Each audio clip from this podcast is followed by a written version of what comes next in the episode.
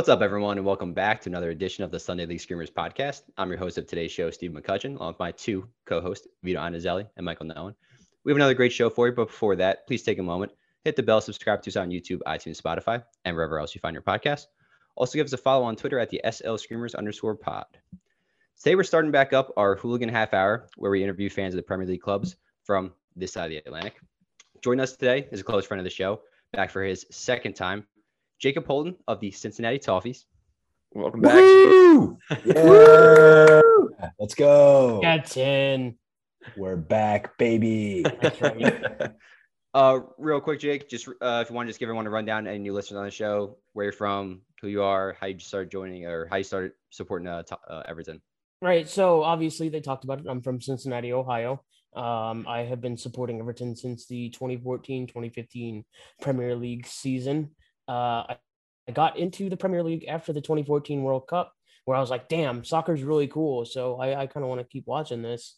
And a buddy of mine's like, all right, just sit down, watch the Premier League, pick a team, and just go with that team forever. And I'm like, sounds like an easy plan to me. So I started watching. Are you still happy with that decision? Yes, absolutely. Okay. I would never change it. So I watched about a quarter of the first season, and I'm like, I'm between Arsenal and Everton, and I'm like, well, I'm not really feeling anything with Arsenal, so like Everton it is, and we just went from there, and it has been a ride. Been a toffee ever since. What was it that drew you in over Everton from Arsenal? It's really funny because like there wasn't really ever anything that was like, man, Everton's really drawing me in, but it's like the thing with Everton supporters is it's always spouted out. Like, as an Everton supporter, you're chosen by the club. You don't choose the club. Like, you're born, not manufactured. You know what I'm saying? Mm-hmm. Like, I've been told that my whole life by Scousers and all these other people. And it's just like, it feels good. Like, so I think it's, it's silly to say, but like, I think the soccer gods are just kind of like, all right, well, you're one of them. So written in stone. I like it.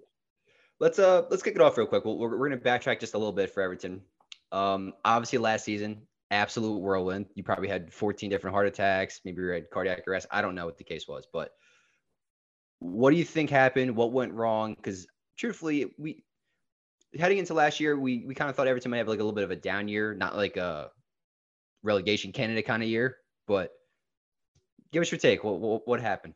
Well, first off, they hired Rafael Benitez after Carlo Ancelotti left for Real Madrid. That was, you knew it was going to be bad as soon as that happened. The fans were already against him as soon as he was hired. So from the jump, there's a toxic element in the fan base.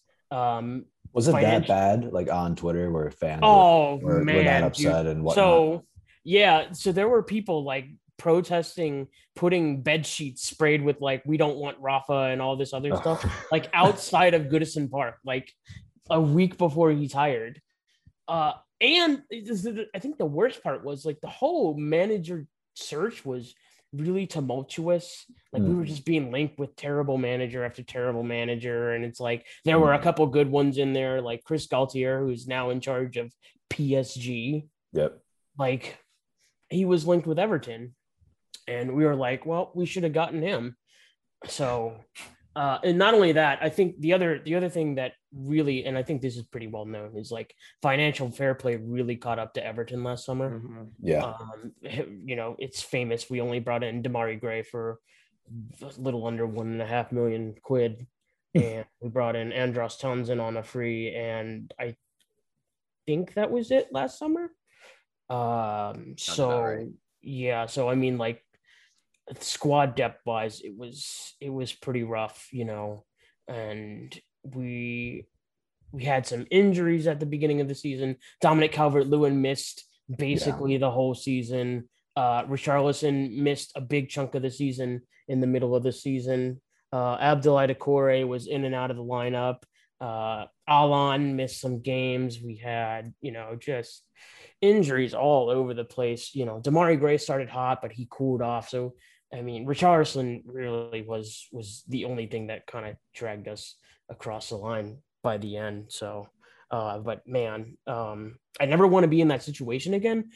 But those last like 5 matches, it's some of the best stuff I've ever felt in my life.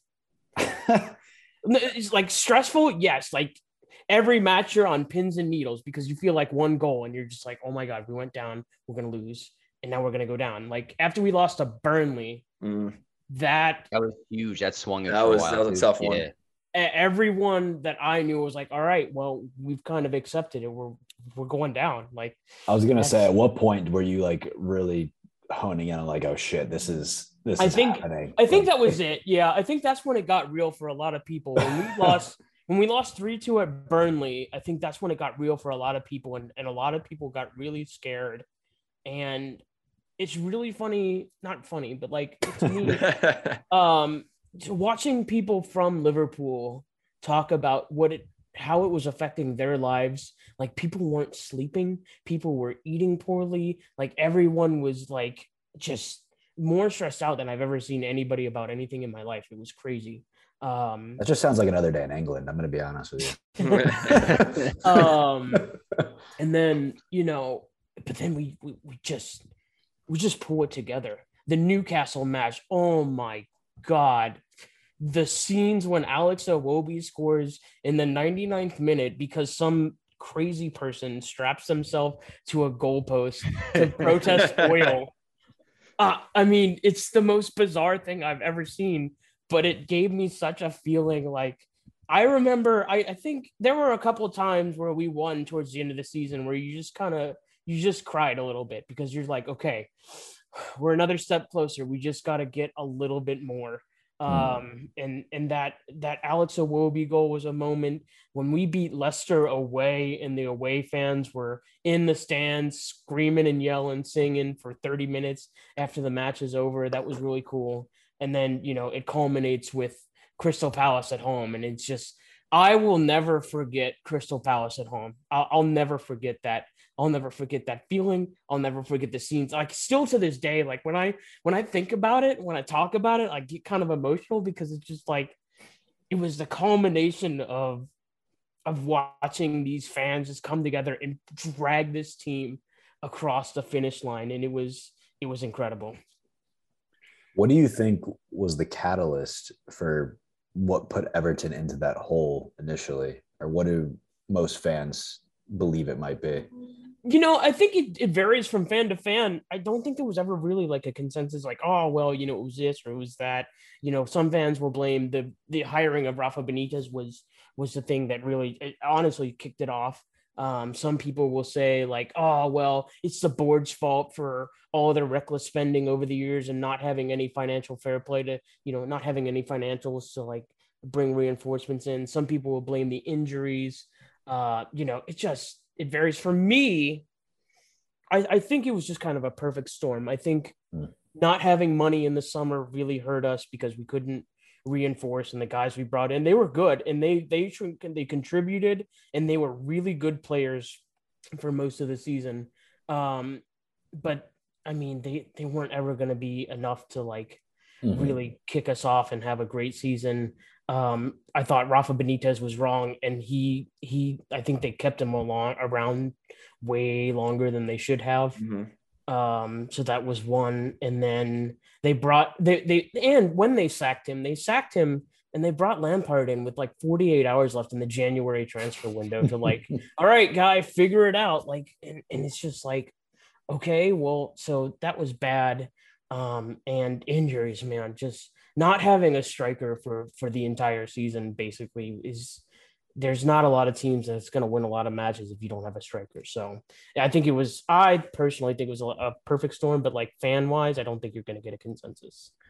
What did you think of the Lampard appointment when it came through? Because it was kind of one of the only options left on the table that late in the January transfer window. And it was kind of a hit or miss with a lot of people when we talked about it.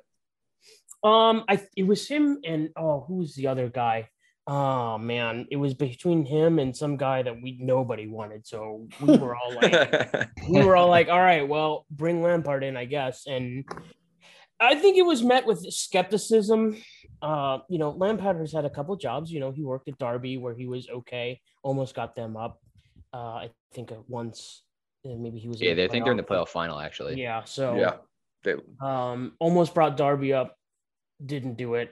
I thought it was harsh for Chelsea to sack him, you know, because he was managing when the transfer ban was in, and he did great. I thought he had to stick with the players he had, and he was you guys are Chelsea supporters, right? Like he got him in the top four, didn't he? Got us top four, especially with the transfer ban, and then it seemed to unravel a little bit. I don't know if me and Vito talk about this all the time. We never felt like he was really a Premier League manager yet, and he kind of skipped some steps. But emotionally, it hurt to see him go. Obviously, just being a club legend and everything like that. And then you go in the Champions League with Tuchel and be like, well, maybe he was actually the issue. And you know, it's a really weird thing to look back upon. So I wish they gave him more time, just personally, because I thought he probably could have figured it out. But just even watching him now, I don't know. I don't know if he's like. What do you think of him? Out of curiosity, over at Everton, the entire fan base will go to war for that guy. The entire fan base will go to war for that guy. I think. God, I honestly feel sorry for him because he understands. Since day one, he's kind of understood what it means to be the Everton manager. Like, he understands the fans, he understands what we want to see, and he understands what he has to do to like get the fans behind him. He just gets it. And tactically, he's not all there sometimes. Like, sometimes he gets it wrong, and sometimes his substitutions like really are head scratchers. But then other times he's just brilliant with his substitutions, and you know, so he is still learning. It kind of sucks that he's learning on the job at Everton, but it's also, I think it's also a good situation for him to learn in, because right now there's not really a whole lot of pressure on him. You know, all he has to do is keep us afloat until we get into our new stadium. Yeah, you know what I'm saying? Like, and I think he's done a good job there. In with the squad he has, he's kind of hamstrung. He's having to play five at the back, and he doesn't really have a choice. And we're still kind of flirting with financial fair play. Like, we've made some signings this summer. It's been a lot better. Like Amadou Onana, we were able to spend money on him, and that was great. And he's going to be a great player. Mm-hmm. And if we sell Anthony Gordon for 60 million quid, Chelsea heard us up to like 80 now, by the way. Yeah. I'm shocked they've denied that, though. That seems like I don't understand. He scored like four Premier League goals and like four deflections. Like, it's like, bro, take the money. I mean, angry. For what I was seeing, it was a matter of actually back to Frank Lampard realizing he's like, I don't have a replacement. Calvert-Lewin's gone for foreseeable future, and now without Richarlison, so at least that's what I'm seeing online. The funny thing is, like, I think if you sold Anthony Gordon for whatever it is, whatever absurd fee you're going to get for him, you can go out and get players like you. We've been linked with some good players who are better than Anthony Gordon. So like, I don't know, like, but Frank Lampard, I'm all in on Frank. I love him. I think he's going to figure it out. And we need some stability at the manager position. Since I've been a supporter, I've never had a manager last more than a year and a half. So no shit, really. Yeah, it's been rough. So I want to see him succeed, and it's going to break my heart if he gets sacked because of the failure of the board again. You know, that would really bum me out. Would you take, this is totally hypothetical, a player coach scenario? Lampard puts the boots on, goes out for Everton. Old time sig right there. Yeah, I don't know about that one. That might be a bit too far. But, maybe 5 years ago, you tell me that, and I'd be like, "Yeah, sure. Well, let's do it." A little late for that. So what? I know you mentioned the financial fair play before. Obviously, they them dealing with it last year. They brought in a few signings so far. You guys been linked. I saw your thread earlier. I knew that a little bit beforehand. I didn't know to the extent of what like you posted. It's crazy. But there's not like. Get some people in, bro. Like, that is nuts. Yeah, it's so, for those who don't know, I've been keeping track. It was kind of started out as a gag. I'm in a group chat of Ohio Toffees. Shout out to the group chat. And they're like, somebody keep track of all the summer transfer like rumors, all the links, like link the week, like no matter what the link is, like the weakest link possible. I'm like, all right, it's going on the list. So the last I checked before I left work today, I think I was up to, we're up to 121 players linked through the summer. And it's absurd. There have been some really crazy names on that list. Like Gavi was one from Barcelona. Like, why? What are we talking about here? So I don't know. Like, we're very frustrated, and I'm starting to get worried. The transfer window closes next Wednesday. It's a week from today, I think, right? Less than that. It's like 6 days. It's a week from today. We're recording on a Thursday. So. Yeah, so I'm worried. I think we have to sell Anthony Gordon, and we have to sell him right now. Like, he's very talented, but yeah. Yeah, I mean, he's a wing back yet to be converted into a wing back. Yeah, he doesn't have the goals. I think you're right. I think wing back would be a better position for him because he's got the energy to kind of run up and down. He would have to get better at staying in position and like actually defending, but I think he could. But yeah, I think you have to sell him. You have to sell him now. I don't care if Frank Lampard wants him around. I don't care if Bill Kenwright's like, I don't want to let him. I don't care. Like we need players, like, and we need players who can score goals. We don't have any goals in this squad right now. Until Dominic Calvert-Lewin comes back, there's nobody who can score. Demarai Gray is pretty much it. And he ain't Richarlison. Like he'll score every 6 matches or whatever it is. You know what I'm saying? So sell him, get some goals in the squad. It looks like we might sign Neil Maupay, which Neil Maupay, really? that expression just summed that one up, though. And we're heavily linked with a move for Ben Brereton Diaz from Blackburn Rovers. So he's a good player. He is a good player. I rate him very highly, and I would be very excited for him to come. But I think, man, like we can do better than Neil Maupay. Like you have to do better than that. Like, yeah. So what about? Curious to get your opinion, Jacob, on the people you brought in so far, because you've done a little bit of dumpster diving, and we do. I love Burnley on this show personally. I was a big Dyche fan while he was there. You picked up Tarkowski. You picked up Dwight McNeil. 2 players from a Burnley squad that got relegated. That, in their own sense, were some of the standout performers on that team. What are your thoughts on those 2 players? What are your thoughts on the other transfers that have been able to come through the door at Goodison? I think it's been a decent window. Conor Coady and James Tarkowski has made our defense cohesive, which is great. Oh, God, it was so bad last year. But now having those 2 in the middle, and Mason Holgate has really come on since those 2 guys have come in. He was very shoddy last year, hit or miss, and he's got kind of a hot head. I mean, he still does, but like, having James Tarkowski and Conor Coady next to him has made him into a really solid defender. We also brought in Ruven Vinagre for some depth behind Vitaly Mikolenko. I think that's fine.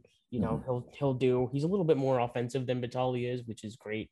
You know, for a late game sub if you need a goal still. The big ticket man so far this summer has been Amadou Onana. He is a stud midfielder. I mean, he played all 90 minutes the other night in the cup match. They were just chopping at his legs all night long. It was crazy. But you know, he showed some real flashes. He hit 2 diagonal balls to either side of the pitch, and they were inch perfect, beautiful. And 90 minutes into the match, he made a run from like the halfway line to like deep into the opposing half, and was chopped down in like a great area for a free kick. And I'm like, that's what you want to see. So he'll be a great addition to the midfield. But there's Dwight McNeil. Nah, not for me. No. I didn't rate him when he was at Burnley. He started slow. I think maybe if we had like a real striker, he'd be a little bit better because he can deliver a good cross in. But he's not going to score goals. People are like, maybe since he was in a bad Burnley side, the goals will come at Everton. But I'm like, it's not really a good Everton side either. So that argument doesn't track. So overall, I mean, if we get 2 strikers done, Maupay and Brereton Diaz are fine. You know, they'll complement Calvert-Lewin enough when he comes back. It's really, we just need to bridge until he's back. And hopefully he can stay healthy once he is back. But we still need more. We need another midfielder. We need another winger. you know, and then maybe we'll be okay, but we'll see what happens. Yeah, Jacob, it's interesting you said midfielder, because a player Mike has a particular affinity to. Dele Alli sealed his loan for £8 million over to Besiktas, and talking about these incoming transfers that you're hoping to see, regardless of how it went for him, you know, obviously at Spurs and then the beginning of his career at Everton, what was your take on him leaving? You think that was a little bit towards financial fair play? They needed the income, or would you have liked to see him stay and earn his spot back? No, to be honest, it hasn't really worked like we wanted it to. I don't think for him, for the club, for nobody in particular, it hasn't really worked out. You know, we were really hoping that he could come here. He could get his confidence back under Frank Lampard. I think also right now, the squad that Everton has, the system that Frank Lampard is playing in, Dele doesn't really fit in.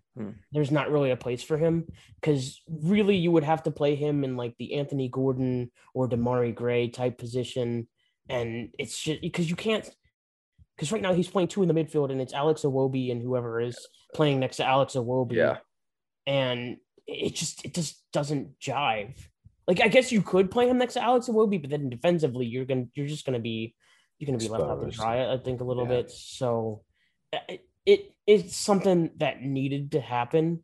I'm bummed out because we all wanted him to come here and really kick on like he was, you know, and return to his star form that he had at Spurs. Because, I mean, everyone remembers those couple years at Spurs, man. He looked like the next big midfielder. Like, he looked like the next big thing. You know, it was going to be him, Kane, and Son just ripping up the Premier League for a long time. And it's just, I don't know, man. I hope that he can re-find himself in Turkey. Like, maybe that's going to be less pressure on him. He's going to be out of the country. The eyes are going to be off him a little bit. So I hope he does well. But, like, yeah, it just hasn't worked. So if you had an ideal signing, then, like, someone that you personally want to see, like, brought in, do you have a name? So it's looking like the João Pedro deal for Newcastle has kind of fallen apart since they brought in Isaac from Sociedad. I think João Pedro would be phenomenal in this side. He can play across the front three. He would be an excellent, like, striker fill-in until Dominic Calvert-Lewin came back.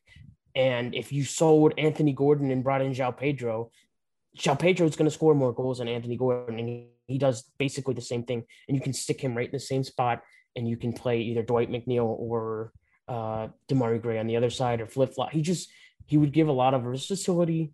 It would cost, cost £30 million, you know, which is not a small fee. But João Pedro, I think, is a guy right now where I'd be like, go get him. Yeah, between him and Ismaila Sarr, I think either one of those would be quite the pickup at this point. Yeah. I'm actually shocked Sarr hasn't even hasn't been transferred yet already. It's like shocking to me. Yeah, I mean, his deal with Villa fell through, and since then he hasn't been linked with anybody. Yeah. All right. Well, look, I don't want to harp on that, obviously, because last year was a little tumultuous for the Everton supporters, we know, but looking forward to this year, obviously not the best of start so far, although you have put in some very strong performances, especially in that opening match against Chelsea, where, in my opinion, even as a Chelsea supporter, I thought Everton ran the show for the most part. What's your kind of your hopes this season, and where do you see the club finishing, in both where you think they're going to be and where you think a target should be for Frank Lampard? Oh, I don't think the target should be set very high at all. Like, just finish like above 15th, like 14th, 13th, like right in that area, like just some breathing room. Yeah, that's about all we need. And I predicted that they would finish in 14th. There is still a lot of work to be done if we're going to get to that point, because if we don't bring in two strikers and a winger and maybe another midfielder, it's going to be a rough season again. But right now, you know, it looks like we're going to get Neil Maupay. It looks like we might get Brereton Diaz. Sell Gordon, get a winger. We'll be all right. I think we'll be okay. Because, I mean, I wasn't impressed with Nottingham Forest. I've watched every Nottingham Forest match. I've not really been all that impressed with them. I think they should have gotten beat by like 4 goals by West Ham.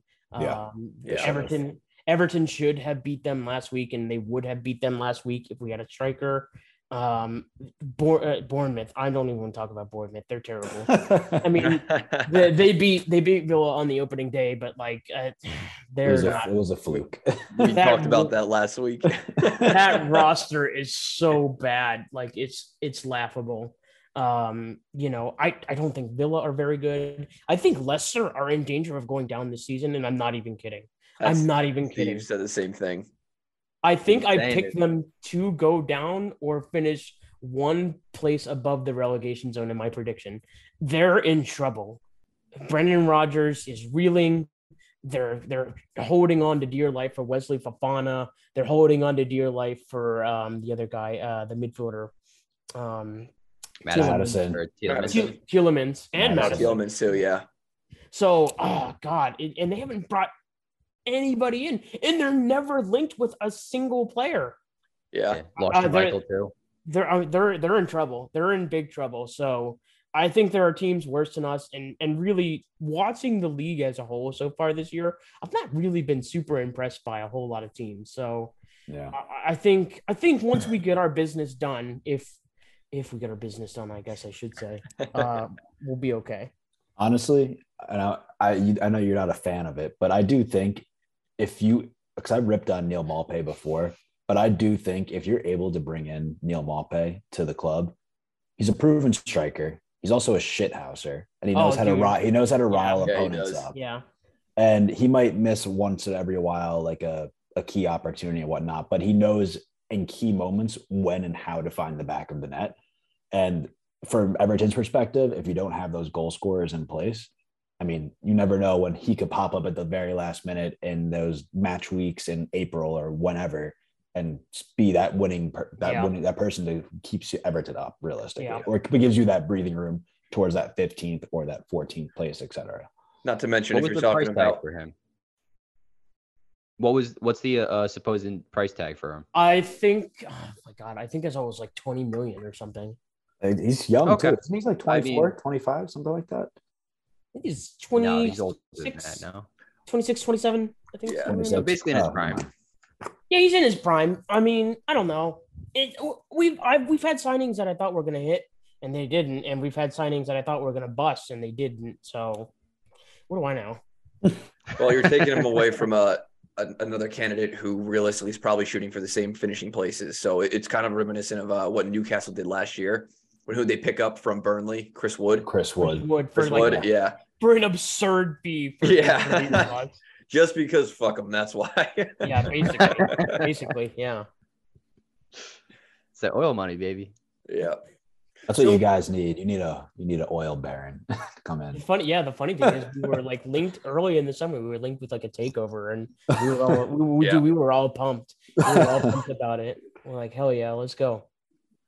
Dude, the amount of money coming into the Premier League is just going to decimate every other league. It's absurd. Especially when the takeovers continue, like it's just going to keep going. Yeah. Super League is going to exist, and it's going to be called the Premier League. Can they get relegated though? We'll see. Yeah, we'll see. 20 members. So looking to youth, Jacob. In terms of Everton, their youth system, some of their youth products, who are some of the players that, as fans of the Premier League, we should be on the lookout for, players on loan, even potentially who aren't playing right now, but will have a lot of high praise that are maybe worth a look at? So one guy who just went on loan to Sunderland at the beginning of the season, Ellis Sims. He's a striker. He's already bagged 3 goals. He had a brace in his second game. He is like a similar body type to Dominic Calvert-Lewin. I don't think he's got this as good as a hold-up play, but as a pure like finisher, he's incredible. He knows how to score the goals, which is great. I hope you also mean he won't get injured as much as Dominic with the same body type. Oh God, please. He's much more of a brick house than Calvert-Lewin is, I think. Yeah. So Lewis Warrington is a midfielder who might go on loan, but he might not, depending on what we do in the transfer window. He's more of a box-to-box kind of midfielder. Everyone's very excited about Lewis Warrington. Let's see. We've got who's the other one? Lewis Dobbin is on loan. He is technically a striker, but I think he should be pushed out wide as a winger. He's a smaller guy. He's lightning quick. He's a good finisher. He delivers a good ball. But I just think sides-wise, I think he would be better as a winger. Yeah, I mean, there's a lot of good guys. And I think the problem we've had at Everton over the last 5 years or whatever is we haven't done a good job of loaning guys out when they need to be loaned out to develop. And they're just playing under 23s, under 21s for too long. They get to the end of their contract and then they leave on a free to League Two. And we're like, well, that's a waste of a talent. So there's a lot of guys coming through right now that a lot of people are really excited about. And it seems like we're learning now that we're loaning people out when they need to go. So there's a lot to be excited about, potential revenue streams with these players, potential first team players. So, we're hyped up. Nice. Do you think any of them break into the first team this year? Lewis Warrington's got the best chance, I think. Because if there's a couple more injuries in the midfield, he'll probably slide right in. So, but other than that, I don't really see it. Yeah. Gotcha. I mean, that's pretty much all we had, at least on our terms. But I do have one question I really want to ask you. I see the Cincinnati hoodie. FC Cincinnati, baby, let's go. From a United States men's national team perspective, Brandon Vasquez has obviously been murdering it in MLS this past season. Do you think he gets called into next camp and has a realistic shot of making Qatar? Or not? I think it's kind of absurd if he doesn't get called into the next camp.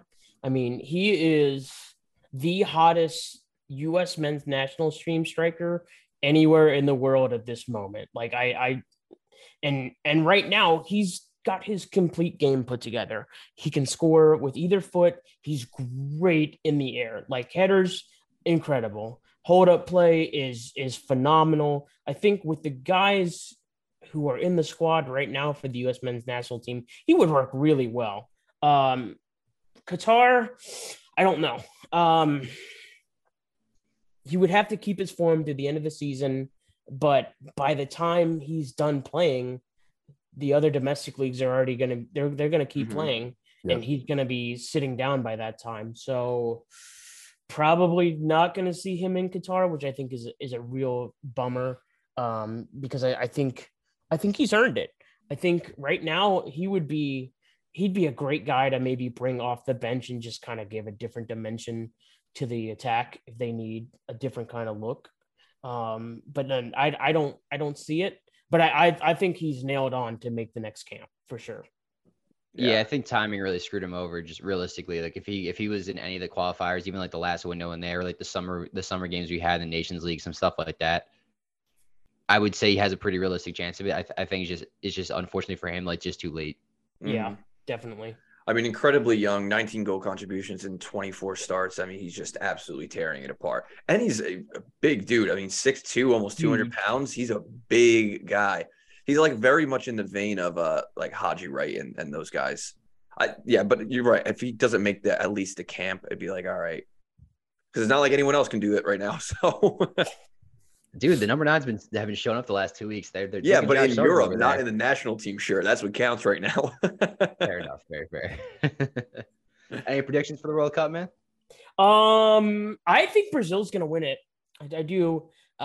They haven't won for a long time. Their squad is in their prime. They've got obviously they've got loads of talent, a super deep roster, pretty much at every position. I think for the U.S. men's national team, mixed with the round of 16, I'm not sold. I'm not sold yet. They've got a lot of talent. They should make it past the round of 16 into the quarterfinals. I just don't see it. And obviously it depends on who they play, because if they play somebody that they can beat, they will beat them and they'll get to the quarterfinals. But I've said this before, but hot take, I don't think they make it out of the group stage. I could see that. I could see that, honestly. I think Wales gets ahead of them, to be frank. It's an incredibly tough group. Yeah. You've got one easy match. One. And even then, Iran won their domestic tournament this year, I think. Yeah. Yeah, but I mean, still, like you've got enough talent to beat Iran. Like you should be beating them. But the rest of those matches, who knows? Gareth Bale has a very legit chance of just dropping his pants on us and then going turn like just seeing the Champions League bicycle or like all over him. Like he saves all of his moments. Any juice he has left just for Wales. He doesn't give a shit about anything else. He's such an incredible national team player. It is absurd. It's golfing or Wales. That's it. That's all. Yeah, and then maybe darts. Is he in the darts too? Now LAFC. That's LAFC. It. Yeah. Oh wow. Yeah. Fair. Just as a reminder too for everyone listening, if the United States make it out of the bracket, there would play the runner-up and winner of Group A, which is either Qatar, Ecuador, or really the two heavy hitters, the Dutch and Senegal. Oh so it's probably going to be the Dutch or Senegal, and Sadio Mane is going to fucking tear them apart. Oh no. Oh, that would be so miserable for me. I would hate that so much. Yeah. I can't wait for the World Cup. I love the Premier League so much that I'm just like, I don't know. I don't know how to feel about it. We'll see. It's going to be having it in the winter sucks. Yeah, but it's like 104 degrees there. So would you take a Everton FA Cup win or this year or a U.S. let's just say make it to the round of 8? Oh, what I would choose. I don't care. Everton FA Cup. Give me a trophy. Give me a trophy. I don't care. I love it. You have to understand that like I kind of get annoyed with the whole anytime an American does anything in football, everyone loses their mind. Yeah. I hate it. It drives me insane. I'm like, I don't care. Do they play for Everton? If the answer is no, I don't care. Okay, who would you want from a U.S. perspective to play? If you could sign one U.S. player to Everton. Weston McKennie. Weston? Yeah. Weston McKennie. That's a good pick. He's got that dog in him, man. He does. He does, and he would be incredible. He would be incredible in this squad. So. You don't want any of the strikers? Yeah. No, Josh Sargent's available. Yeah, no, yeah, I don't think Josh Sargent is quite cut out to be a Premier League striker. To be honest with you. Yeah, I'm with you on that. Killing the championship though so far. Yeah, killing it. Tearing up. So he follows Mitrovic's footsteps, scores 40-something goals, and then puts up 3 in the opening 3. I wouldn't be mad, not at all. But yeah, before we head out here, Jacob, let's give everyone that's listening just, where they can find you, all that kind of stuff on social. We'll also have it linked. Right. Actually, I'm dumb, and I don't know my Twitter handle off the top of my head. So just when you see the episode, just click on that link. You can find me if you want to follow me and watch me rant about Everton every Saturday at whatever time they're playing. They're going to be doing something dumb. I'm going to be angry about it. So I can help you. It's at Jake Holton 12. But he's got me covered. And then it's the series. Oh, it's not the series. It's Cincinnati Toffees at Cincinnati Toffees. Yes. If you are ever in Cincinnati for a match week, no matter who you support, Dana Gardens is the place. Look it up. It's great. We serve breakfast. We got a great group of people. As long as you're not being a jerk. Sure. We'll have your game on the TV. If you're a Liverpool supporter, I would suggest going to Rhinehouse instead. They'll serve you there. We probably won't serve you at Dana Gardens. Maybe even another city at that point. Yeah. I mean, look, man, I don't want to get into a pissing contest, but like the Cincinnati Toffees are way better than the Liverpool Cincinnati people. So we got a grudge match coming up next episode, folks. That should be on Rough and Rowdy. But yeah, you can, if you want to follow me on Instagram, I don't really post there a lot, but it's at Jake Holton. It's real simple. So awesome. But yeah, guys, that'll do it for this episode of the Sunday League Screamers podcast. Like, comment, hit the bell, subscribe to us on YouTube, iTunes, Spotify, and wherever else you find your podcast. Also give us a follow on Twitter at the SLScreamers_pod for daily tweets about the show, world football, United States men's national team, and the Premier League. I'm your host, Steve, with Mike, Vito, and our special guest, Jacob, signing off.